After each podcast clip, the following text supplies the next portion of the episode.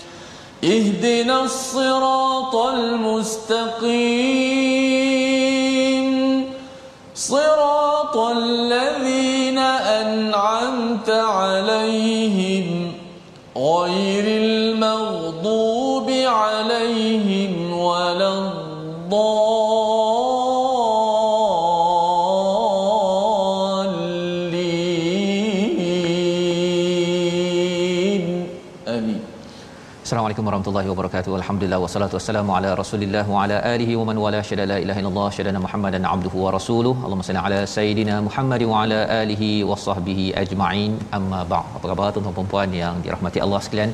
Kita bertemu pada hari ini untuk sama-sama kita melihat kepada halaman 275 surah An-Nahl pada hari Ashura pada hari ke-10 Muharram ini kita doakan Allah menerima segala amalan kita pada hari ini dan kita selalu mengingat kepada peristiwa bagaimana kemenangan diberikan kepada Nabi Musa alaihi salam apabila beliau gelisah dan rumit sentiasa dalam keadaan perit bersama dengan kaumnya.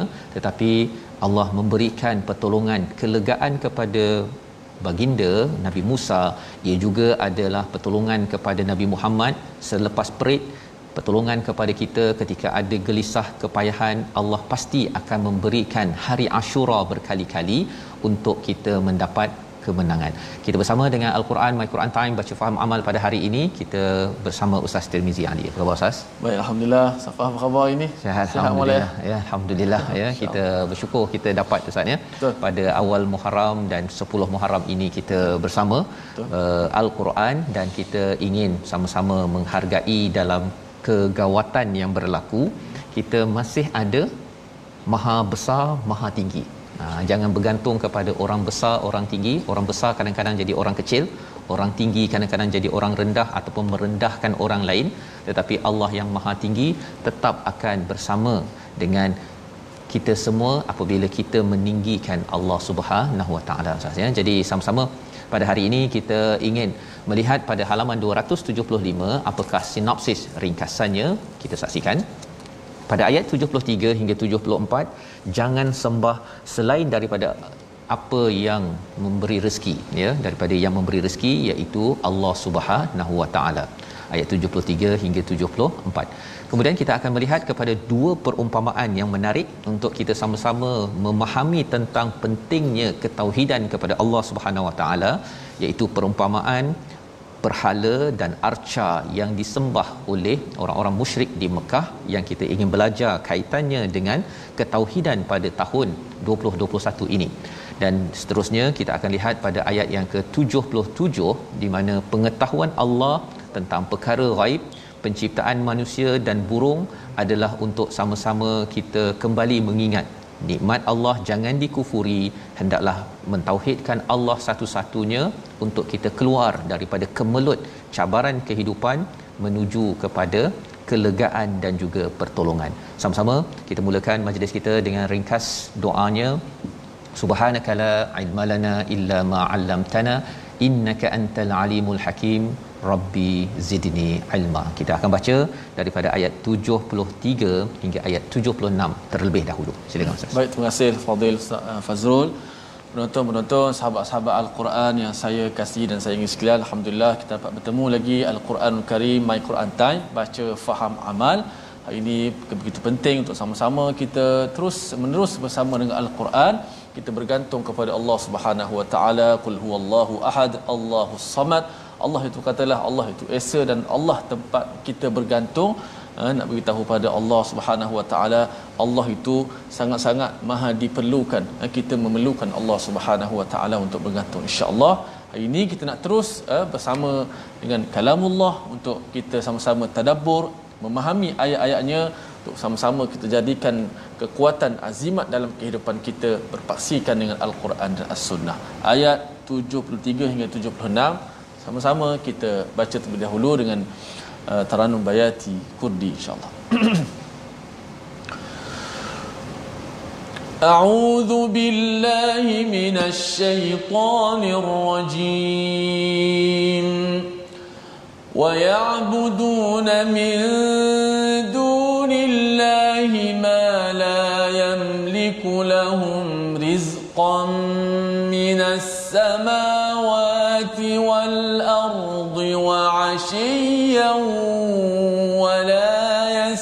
يستطيعون فلا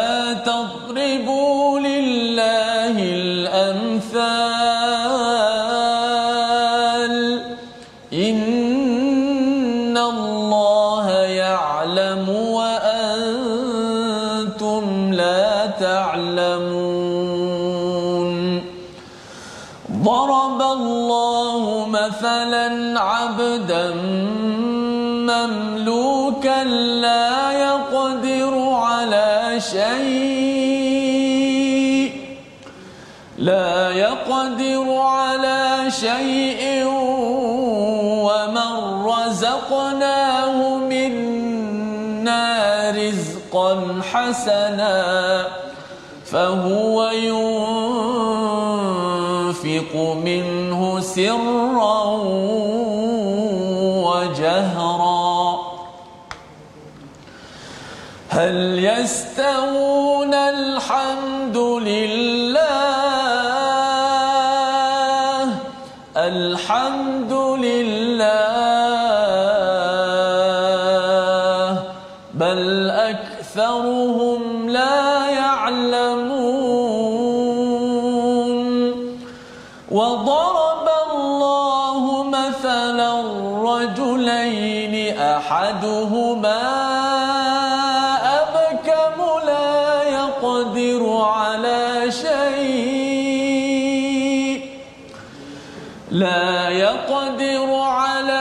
شيء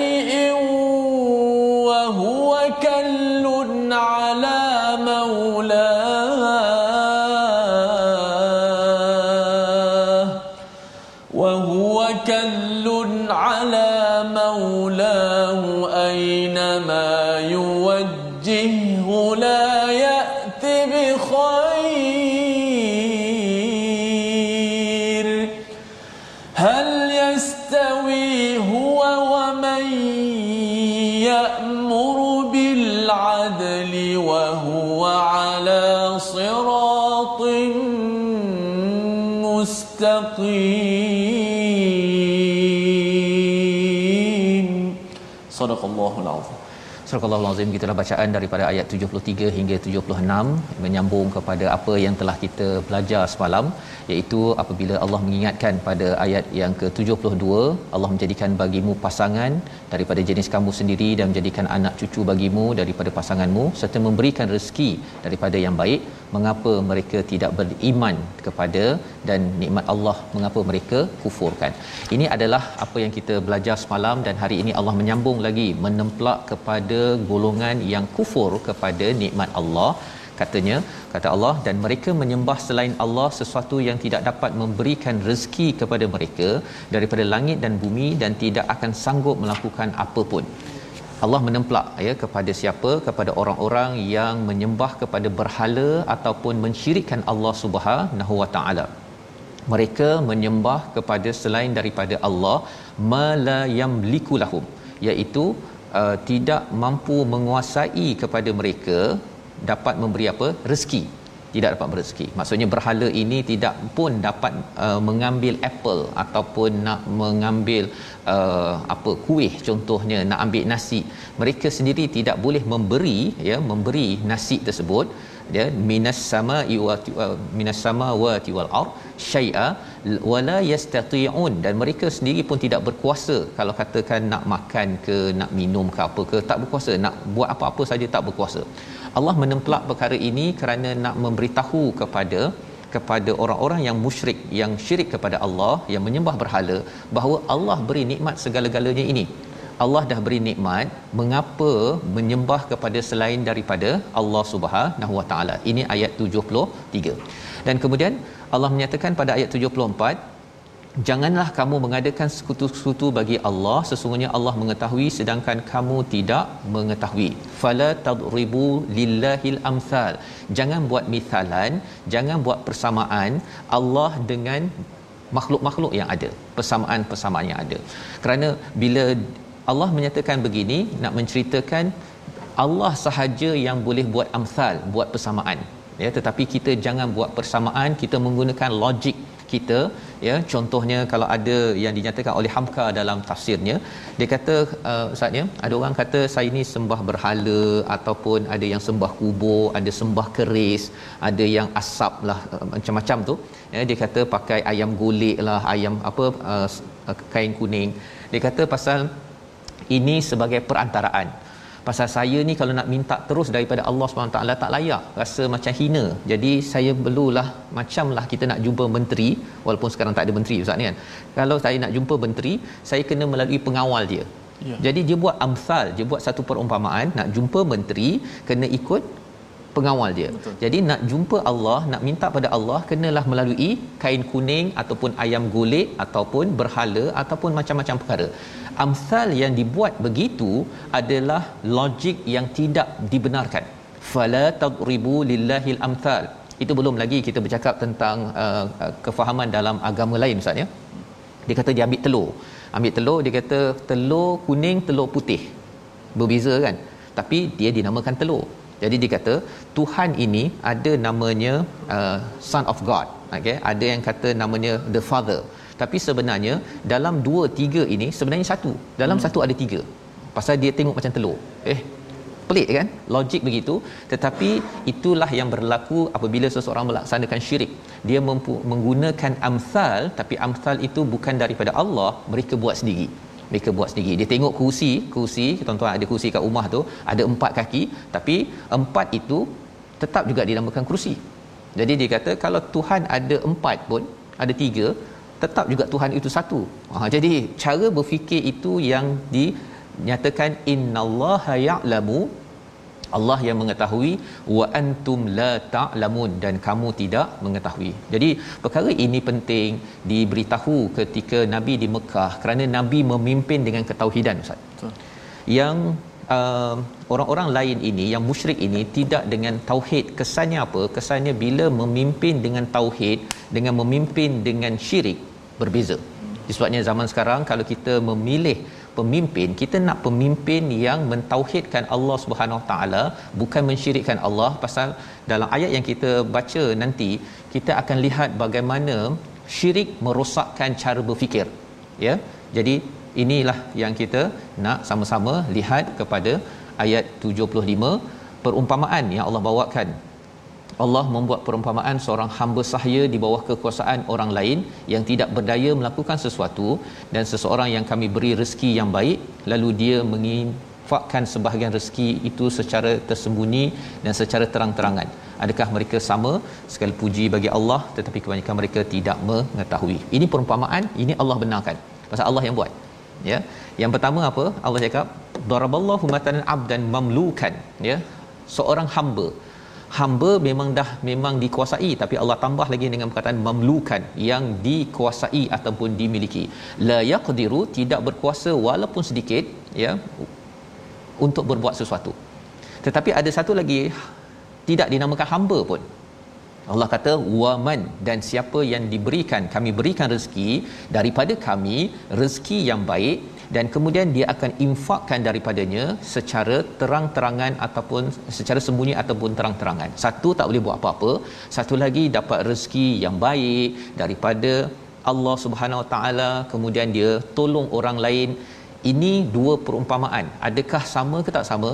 apabila kita gunakan akal kita kita tahu bahawa tidak sama ya tidak sama sudah tentu orang yang kedua ini adalah lebih lebih mantap Allah nak beritahu apa kalau katakan seseorang itu beriman kepada berhala berhala itu sebenarnya tak boleh buat apa-apa pun. Tak boleh buat apa-apa. Tetapi kalau dia beriman kepada Allah dia dapat rezeki dia boleh buat macam-macam. Malah di sini Allah tak cakap seorang ini fahuwa yusalli dia solat tetapi dia yunfiq. Nak ceritanya apabila seseorang itu makin beriman kepada Allah Subhanahu Wa Taala budayanya adalah tolong orang membantu orang. Tengok orang susah ustaz ya. Dia nak tolong dia tengok orang sedang dalam kelaparan dia tolong. Orang sedang dalam keadaan sakit dia tolong. Bukannya makin menyusahkan lagi orang lain bila keadaan susah ya. Ha, ini Allah ceritakan pasal banyak lagi fahuwa yunfik ini banyak lagi boleh digantikan. Fahuwa yusalli mungkin mungkin dia baca Quran mungkin dia solat. Tetapi Allah fokuskan pada yunfik pasal kesan iman ini kepada seorang pemimpin dia akan mudahkan urusan rakyat. Kalau katakan dia memimpin dia tidak akan menyusahkan lagi rakyat. Ataupun kalau dia ketua organisasi dia tidak menyusahkan lagi kepada ahli organisasi. Itu kesan iman yang sebenar-benarnya bukan sekadar ritual nampak seperti beriman tetapi menyusahkan orang lain maka jawapannya bila kita dah tahu bezanya alhamdulillah ya alhamdulillah kalau kita diberikan iman pada hari ini tetapi ramai yang tidak tidak mengetahui hakikat perkara-perkara ini. Jadi seterusnya Allah bawakan perumpamaan pada ayat yang ke-76. Kita nak baca sekali lagi walaupun panjang kita nak baca ustaz ya. ya. Pasal ayat 76 ini menarik di hujung itu wa huwa ala siratim mustaqim. Allah, Allah nak suruh kita hmm. istiqamah ustaz. Istiqamah Whatever ya apa sahaja yang berlaku kemelut dalam dunia ini cabaran yang melanda bahagian hujung itu yang menarik kita baca ayat 76 sekali lagi bersama ustaz Tirmizi. Baik. Auzubillahi minasyaitan. وضرب الله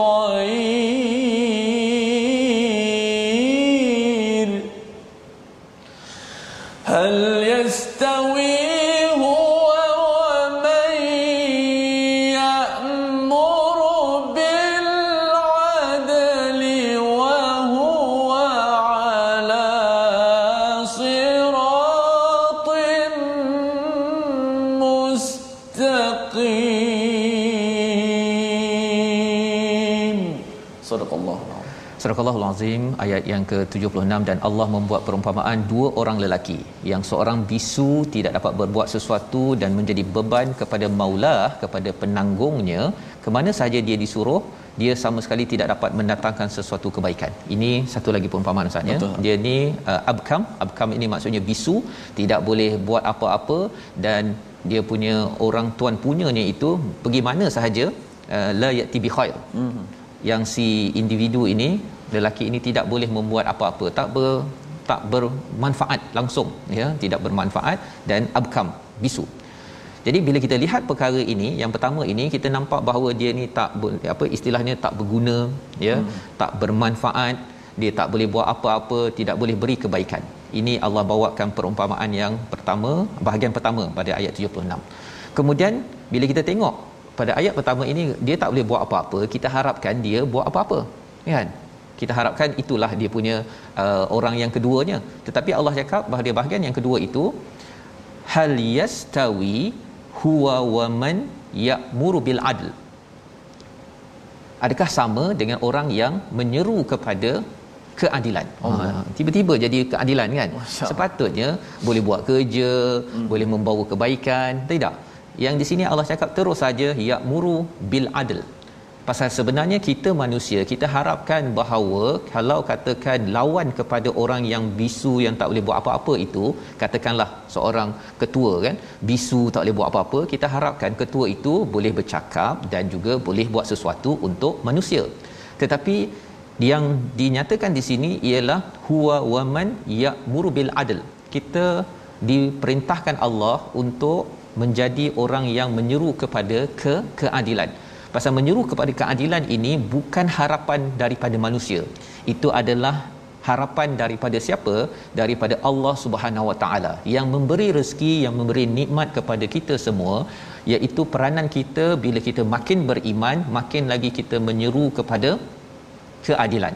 Malah clue yang ada pada perkataan abkam sebentar tadi iaitu bisu.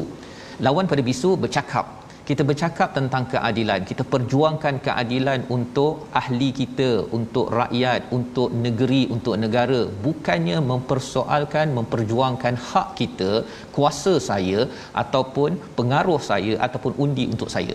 Jadi ini perkara yang kita belajar daripada ayat 76 kesan apabila seseorang itu seseorang itu beriman kepada Allah Subhanahu Wa Taala dia akan terus menyeru kepada ke keadilan wa huwa ala siratim mustaqim dan dia berada di atas jalan yang lurus.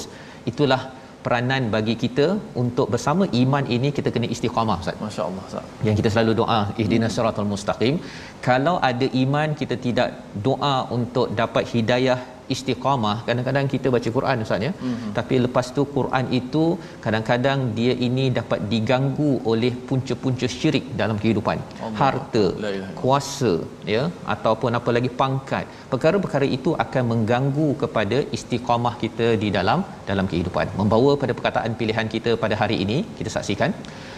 Perkataan kita ialah sawiya ataupun membentuk dengan kesamaan ataupun menyamakan 83 kali disebut di dalam al-Quran dan dalam ayat ini dalam surah ini kita nampak bahawa sebenarnya Allah bertanya adakah sama ya?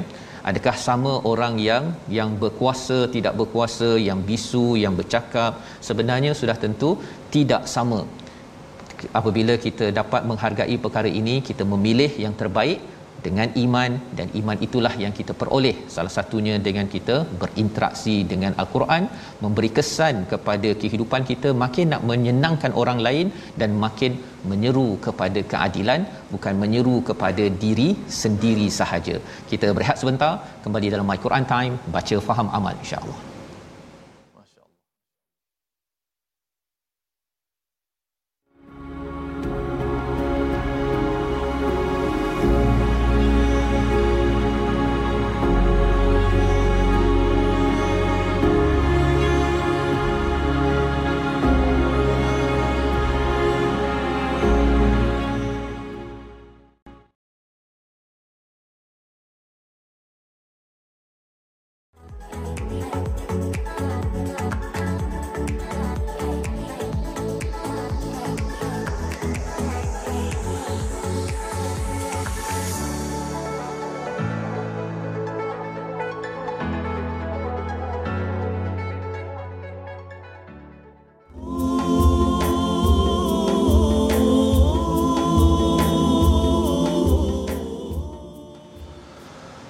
أعوذ بالله من الشيطان الرجيم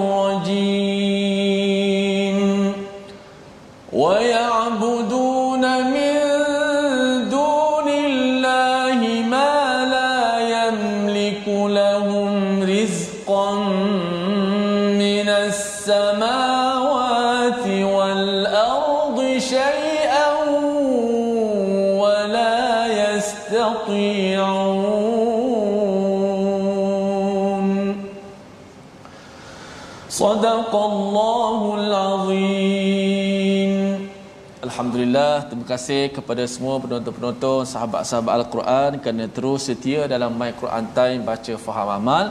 uh, kenapa ustaz uh, ulang ayat 73 tadi uh, saya ulang ayat 73 tadi kerana pada bacaan pertama saya tadi ada berlaku kesilapan uh, pada hujung ayat 73 uh, saya tertukar dengan ayat surah ar-rum ayat 18 uh, surah ar-rum tu Ustaz dia fis samawati wal ardi wa ashiya mm-hmm. ayat ni minas samawati wal ardi syai'a jadi saya tukar syai'a kepada wa ashiya maka saya perbetulkan balik tadi alhamdulillah dan uh, ada saya nak baca beberapa komen uh, di di Facebook berkenaan uh, daripada Amin Zuhaili. Assalamualaikum. Saya OKU uh, maknanya masalah pendengaran uh, suka sangat tengok My Quran Time. Dah ada jurubahasa isyarat Malaysia sebab banyak ilmu yang ustaz cerita sekarang saya baru tahu. Alhamdulillah. Terima kasih kepada TV Hijrah kerana uh, beri peluang kepada saya ikuti rancangan ini ada baiknya teruskan sehingga akhir ya, episod masya-Allah. Dan yang kedua daripada Sariah Ibrahim. Alhamdulillah inilah China terbaik untuk golongan OKU dapat mengikuti setiap rancangan yang ada penterjemah bahasa isyarat Malaysia. Semoga usaha ini dapat diberkati Allah selalu. Selama ini kami terpinggir, masya-Allah, kami terpinggir daripada majlis ilmu. Inilah terbaik TV Al Uh, mudah-mudahan ilmu ni al-Quran ni for all eh. al-Quran ni untuk semua. Alhamdulillah semua golongan dapat mengetahui al-Quranul Karim. masya-Allah safas jadi kita nak doakanlah ya. Kita yeah. doakan kepada semua tuan-tuan yang hmm. uh, di depan kaca TV di Facebook sama ada yang boleh mendengar hmm. ya ataupun yang boleh melihat kan. Sebenarnya itu yang kita nak baca sebabnya Ustaz. Betul. Mendengar dan melihat ini Allah. dua daripada tiga. Yang penting setiap orang ada hati. Hmm. tapi kadang-kadang kalau silap dengar ataupun silap lihat kita akan tertutup hati kita moga-moga yang uh, apa signal tanda uh, uh, ini akan membantu kepada rakan-rakan kita yang OKU mungkin uh, sukar untuk mendengar tapi dapat mengambil manfaat hidayah daripada al-Quran. Jadi kita nak terus Ustaz dengan ya. tajwid kita. Okey, kita tajwid sedikit pada hari ini uh, hujung-hujung pembicaraan mad lazim kalimi musaqqal kita nak ambil contoh sedikit saja. Okey. Kesalahan yang biasa berlaku dalam uh, kita nak membaca ataupun melaksanakan mad lazim kalimi musaqqal itu kesalahannya ialah meringankan tasydid. Ah bila sebut mad lazim kalimi musaqqal dia ada tasydid kan. Kesalahan biasa berlaku dia dah cukup dah enam harakat tapi di hujung tu dia tak tekan tasydid. Ah itu kesalahan yang serius juga. Sebab apa? Contoh kita ambil uh, ayat yang selalu kita baca setiap hari surah Al-Fatihah. Ghairil maghdubi alaihim waladdallin.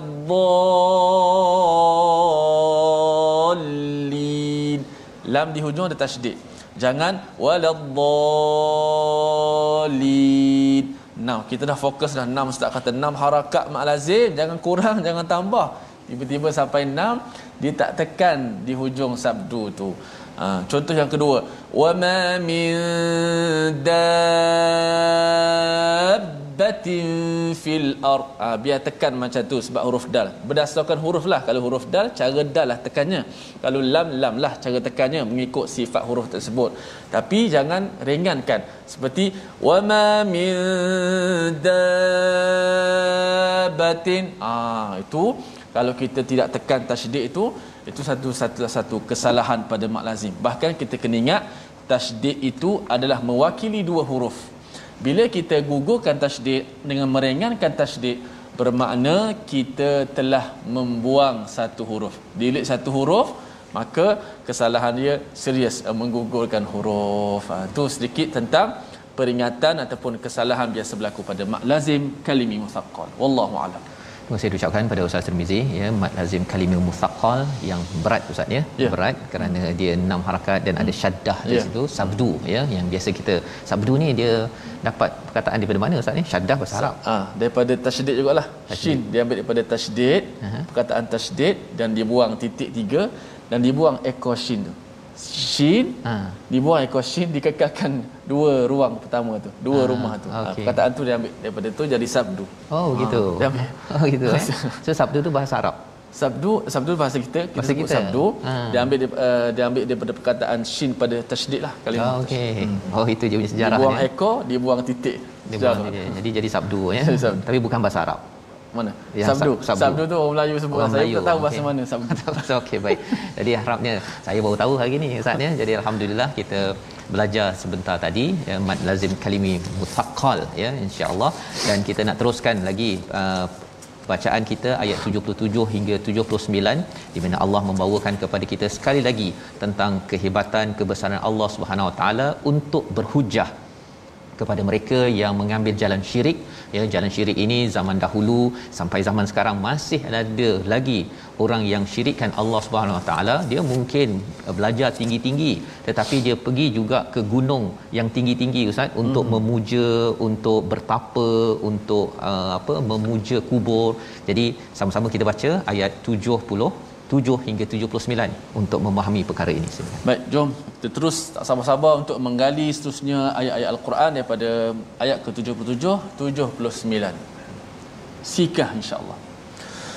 أعوذ بالله من الشيطان الرجيم ولله غيب السماوات والأرض وما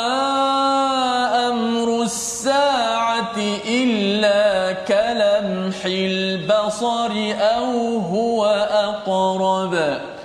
إن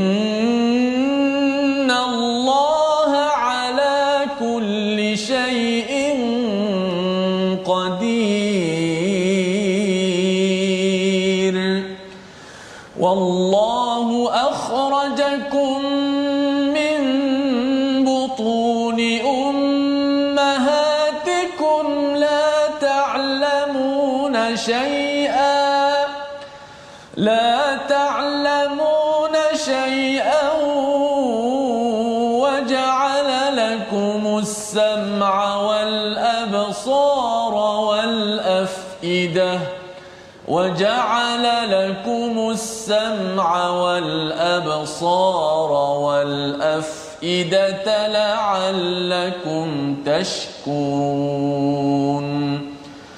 ألم يروا إلى الطير مسخرات في جو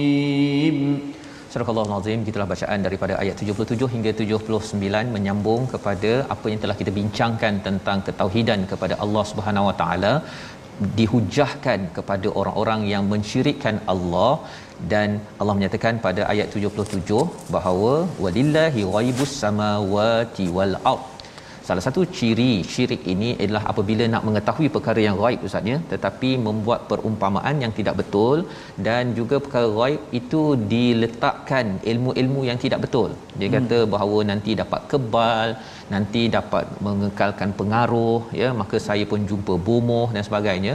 Padahal yang tahu tentang uh, masa depan tentang kebal, tentang kuat, tentang pelindungan. Yang tahunya milik siapa? Hanya milik Allah. Ghaibus samawati wal ard. Perkara ghaib ini. Perkara yang kita tidak tahu.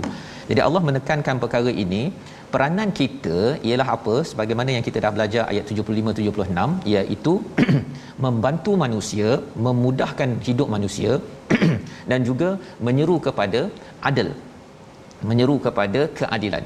Kalau kita tak buat perkara tersebut Allah tahu hmm. ya apa yang berlaku semua ini waibus samawati wal ard ini kembali ataupun milik Allah wama amrus saati illa kalamhil basar.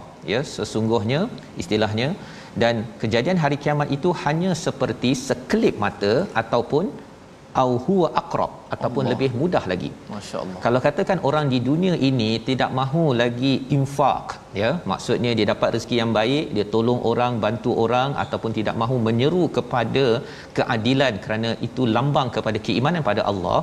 Allah kata bahawa hari kiamat itu semudah sekelip mata ataupun lebih dekat, lebih pendek daripada situ Allah boleh buat Allah boleh buat. Jadi itu sebagai satu peringatan kepada kita tuan-tuan sekalian Allah. bahawa kita kena buat tugas kita. Hmm. Dengan mengikut kaedah yang betul, jangan dikaitkan ilmu yang salah, perumpamaan yang salah ataupun kita cuba untuk mensyirikkan Allah Subhanahu Wa Taala. Dan bercakap tentang kuasa Allah ini di hujung itu Allah cakap innallaha ala kulli syai'in qadir. Kita tahu sekarang ini ada rakan-rakan kita yang berada di Yan Kedah Ustaz ya.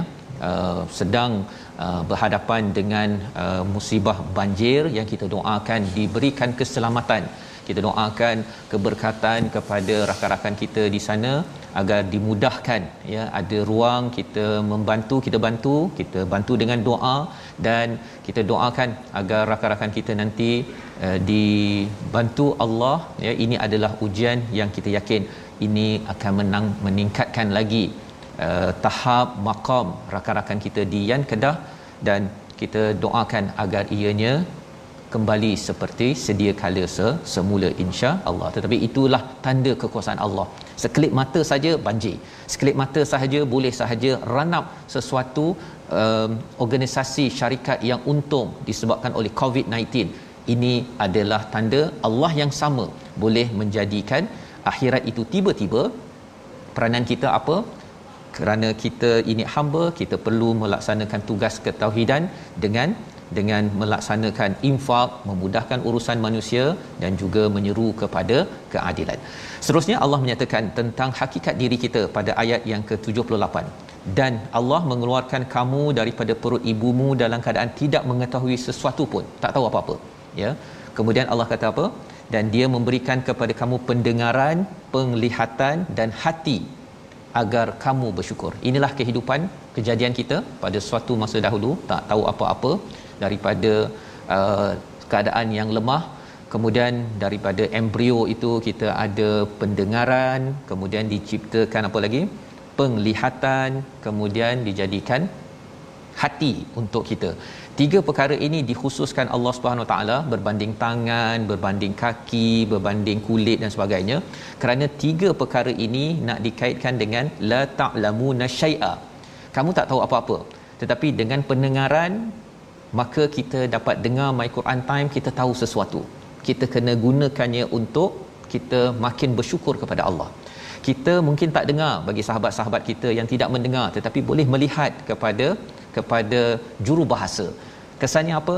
Dapat mengetahui sesuatu yang kita tidak tahu sebelum ini tentang sumber-sumber daripada alam ghaib tentang alam maya pada ini. Kita tidak tahu kecuali apabila kita melihat ayat al-Quran kita mendengar ayat al-Quran dan kesannya apa? Kesan pada afidah. Afidah ini fuad kalau dia punya singular je maksudnya apa? Memberi kesan kepada hati kita yang berkait dengan perasaan dan juga mengambil faedah. Mengambil faedah. Kita akan dapat pelajaran bila kita mendengar dan melihat perkara yang yang betul tapi apa kesan kalau kita dengar lihat perkara yang tidak betul? Ustaz ya? Kalau dengar perkara tak betul asyik cakap jumlah kita kena jatuhkan orang sana kena jatuhkan orang sini kita spekulasi kita buat itu kita buat ini bukan untuk memudahkan urusan orang dan bukan untuk menyeru kepada keadilan. Kesannya ialah hati itu hanya berfikir pada perkara nak menyusahkan orang dan juga tak kisah adil ke tak adil yang penting saya dapat apa yang saya dapat. Itu bukan ciri orang yang bersyukur yang Allah nyatakan pada ayat 78 dan ayat 79 itu Allah bawakan sekali lagi. Satu kehebatan Allah SWT kalau dengar pun tak nak dengar cuba lihat. Ayat 79 kita baca bersama Ustaz Tirmizi Baik, marilah sama-sama kita mendengar pernyataan seterusnya. Bersatu bersama dengan Al-Quranul Karim. Sebaik-baik perkataan perkataan Allah inilah Al-Quran. Mengatasi segala perkataan-perkataan makhluk dia tidak akan sesat. Inilah janji Nabi sallallahu alaihi wasallam. Tinggalkan kepada kamu dua perkara nescaya kamu tidak akan sesat selama-lamanya. Peganglah dengan Al-Quran dan sunnah Nabi sallallahu alaihi wasallam. Ayat 79 terakhir Ustaz. Ya betul. A'udzubillahi ألم يروا إلى الطير مسخرات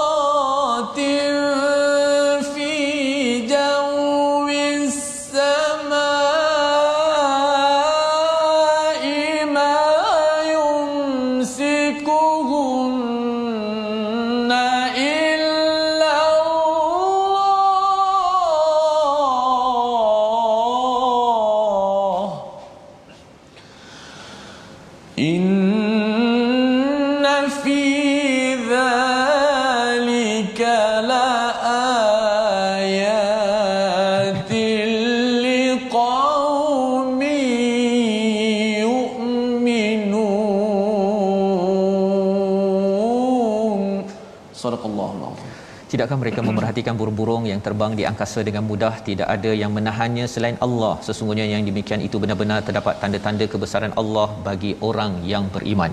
Banyak sangat perkataan yang hebat dalam ayat ini ustaz ya. Satu Allah kata mengapa kamu tidak perhatikan? Ya.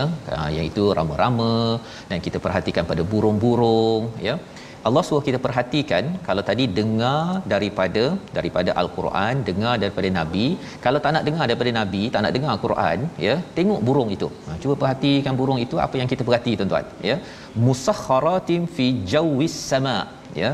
Allah telah mudahkan ya iaitu bila dia berada dalam keadaan fi jawis sama berada di angkasa lepas jawi ini maksudnya dalam keadaan yang penuh dengan um, cabaran ustaz ya? Yeah. cabaran. Pasal apa? Berada di atas sana itu bukannya uh, perlahan-lahan dia punya angin tu. Kita boleh tahu apabila kita naik kapal terbang kan? Bila kena sikit ni boom boleh air pocket tu kita boleh rasa macam nak jatuh jantung kita. Maka ini itu kapal terbang besar. Ini kalau burung yang kecil tersebut ya dia menghadapi cabaran kemelut di angkasa sana ya tetapi apa yang berlaku? Mayumsikuhunna illallah. Tidak ada yang bagi stabil yang tahan dia itu kecuali Allah Subhanahu taala. Pelajaran untuk kita apa? Kalau kita berada dalam keadaan kemelut yang ada ini tidak ada yang dapat menahan kita jadi stabil daripada jatuh kita rasa down sangat dengan keadaan yang sekarang ustaz dengan kesihatannya ekonomi dengan politiknya kecuali Allah Subhanahu taala. Ini pelajaran daripada angkasa lepas sana kita tengok burung kita bawa ke dalam diri kita inna fi dzalika laayatil liqaumi yu'minun. Ini adalah ayat. Ayat ini dalam bentuk plural dalam bentuk jamak. Maksudnya walaupun tengok burung satu ya ataupun tengok kumpulan burung tetapi banyak sangat kebesaran Allah dari segi kelajuan uh, apa anginnya dari segi bagaimana burung itu boleh masih lagi berada di atas zaman banjir ustaz ya hmm. zaman hujan. Burung itu kat mana tu? Allah ha, kan kat mana burung itu sebenarnya? Macam mana dia nak uh, menghadapi cabaran bertambah di angkasa lepas sana itu? Sebenarnya semua kita fikir-fikirkan ya Allah engkau boleh jaga burung itu maka tolong jaga kami ini ya Allah yang berada di darat dalam keadaan yang penuh dengan cabaran. Kami tahu bahawa kami yakin engkau akan bantu kami kalau kami menyerah diri bukan pada berhala bukan pada manusia tetapi kepada kepadamu ya Allah yang menahan yang menjaga burung-burung yang ada di atas angkasa raya sana. Ini hanya berlaku pada siapa? Di kaum yu'minun orang yang nak beriman. Orang yang tak nak beriman dia lalai dia tengok burung tak ada apa malah dia terus menyusahkan orang dan terus untuk dia tak kisah adil tidak adil. Tapi orang beriman dia tahu bahawa ya Allah dalam kemelut ini engkau akan jaga kami ya Allah. Jika kami jaga apa yang engkau perintahkan. Membawa pada resolusi kita pada hari ini. Yang pertama resolusi kita ialah tingkatkan kesungguhan dalam hidup kita kepada kehambaan pada Allah. Yang kedua bina jati diri dengan mentauhidkan pada Allah. Dan yang ketiga kita manfaatkan telinga mata dan hati untuk terus bersyukur.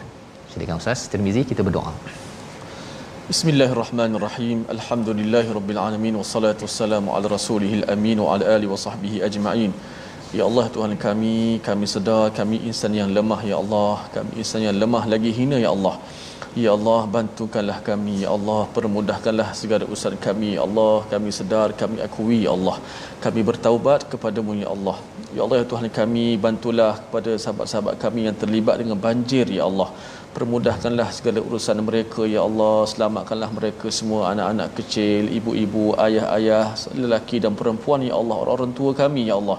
Gantikanlah mereka dengan yang lebih baik di atas musibah ini ya Allah. Dan berikanlah ganjaran pahala kepada mereka ya Allah di atas ujian ini ya Allah. Ya Allah Tuhan kami selamatkanlah bumi kami ya Allah. Selamatkanlah bumi Malaysia yang tercinta ini ya Allah daripada segala kemelut yang berlaku ya Allah. Kurniakanlah kepada kami pemimpin yang adil dan amanah kepada rakyat-rakyat Malaysia ini ya Allah engkaulah pemilik segala kerajaan ini ya Allah engkaulah sahaja yang memberikan kuasaan kepada orang-orang yang kau kehendaki ya Allah kurniakanlah kepada kami yang terbaik ya Allah amin amin ya rabbal alamin alhamdulillah Amin ya rabbal alamin. Moga-moga Allah mengabulkan doa kita. Misalnya, jangan takut pada angin, ya. Burung tak takut pada angin kerana dengan angin itu memang mempunyai banyak cabaran tetapi itu membawa kepada destinasi yang hebat. Kita terus dilanda ke mulut tetapi kita tahu Allah sedang membawa kita ke aras yang lebih tinggi. Inilah yang kita ingin perjuangkan bersama al-Quran ini dalam tabung gerakan al-Quran. Tuan-tuan menyumbang terus menyumbang kerana kita yakin sumbangan tuan-tuan itu adalah untuk kita membawa kepada aras yang lebih tinggi bersama al-Quran. Kita berjumpa ulangan pada malam ini esok pada jam 6 pagi. Rancangan ini dibawakan oleh MFDM terus kita doakan tuan-tuan jaga keselamatan dalaman kita jaga keselamatan fizikal dengan vaksin yang tuan-tuan peroleh jaga SOP dan kita doakan tuan-tuan terus dilindungi Allah Subhanahu Wa Taala dan kita doakan rakan-rakan kita di Yan terus diberikan keberkatan. Kita bertemu lagi My Quran Time baca faham amal insya-Allah.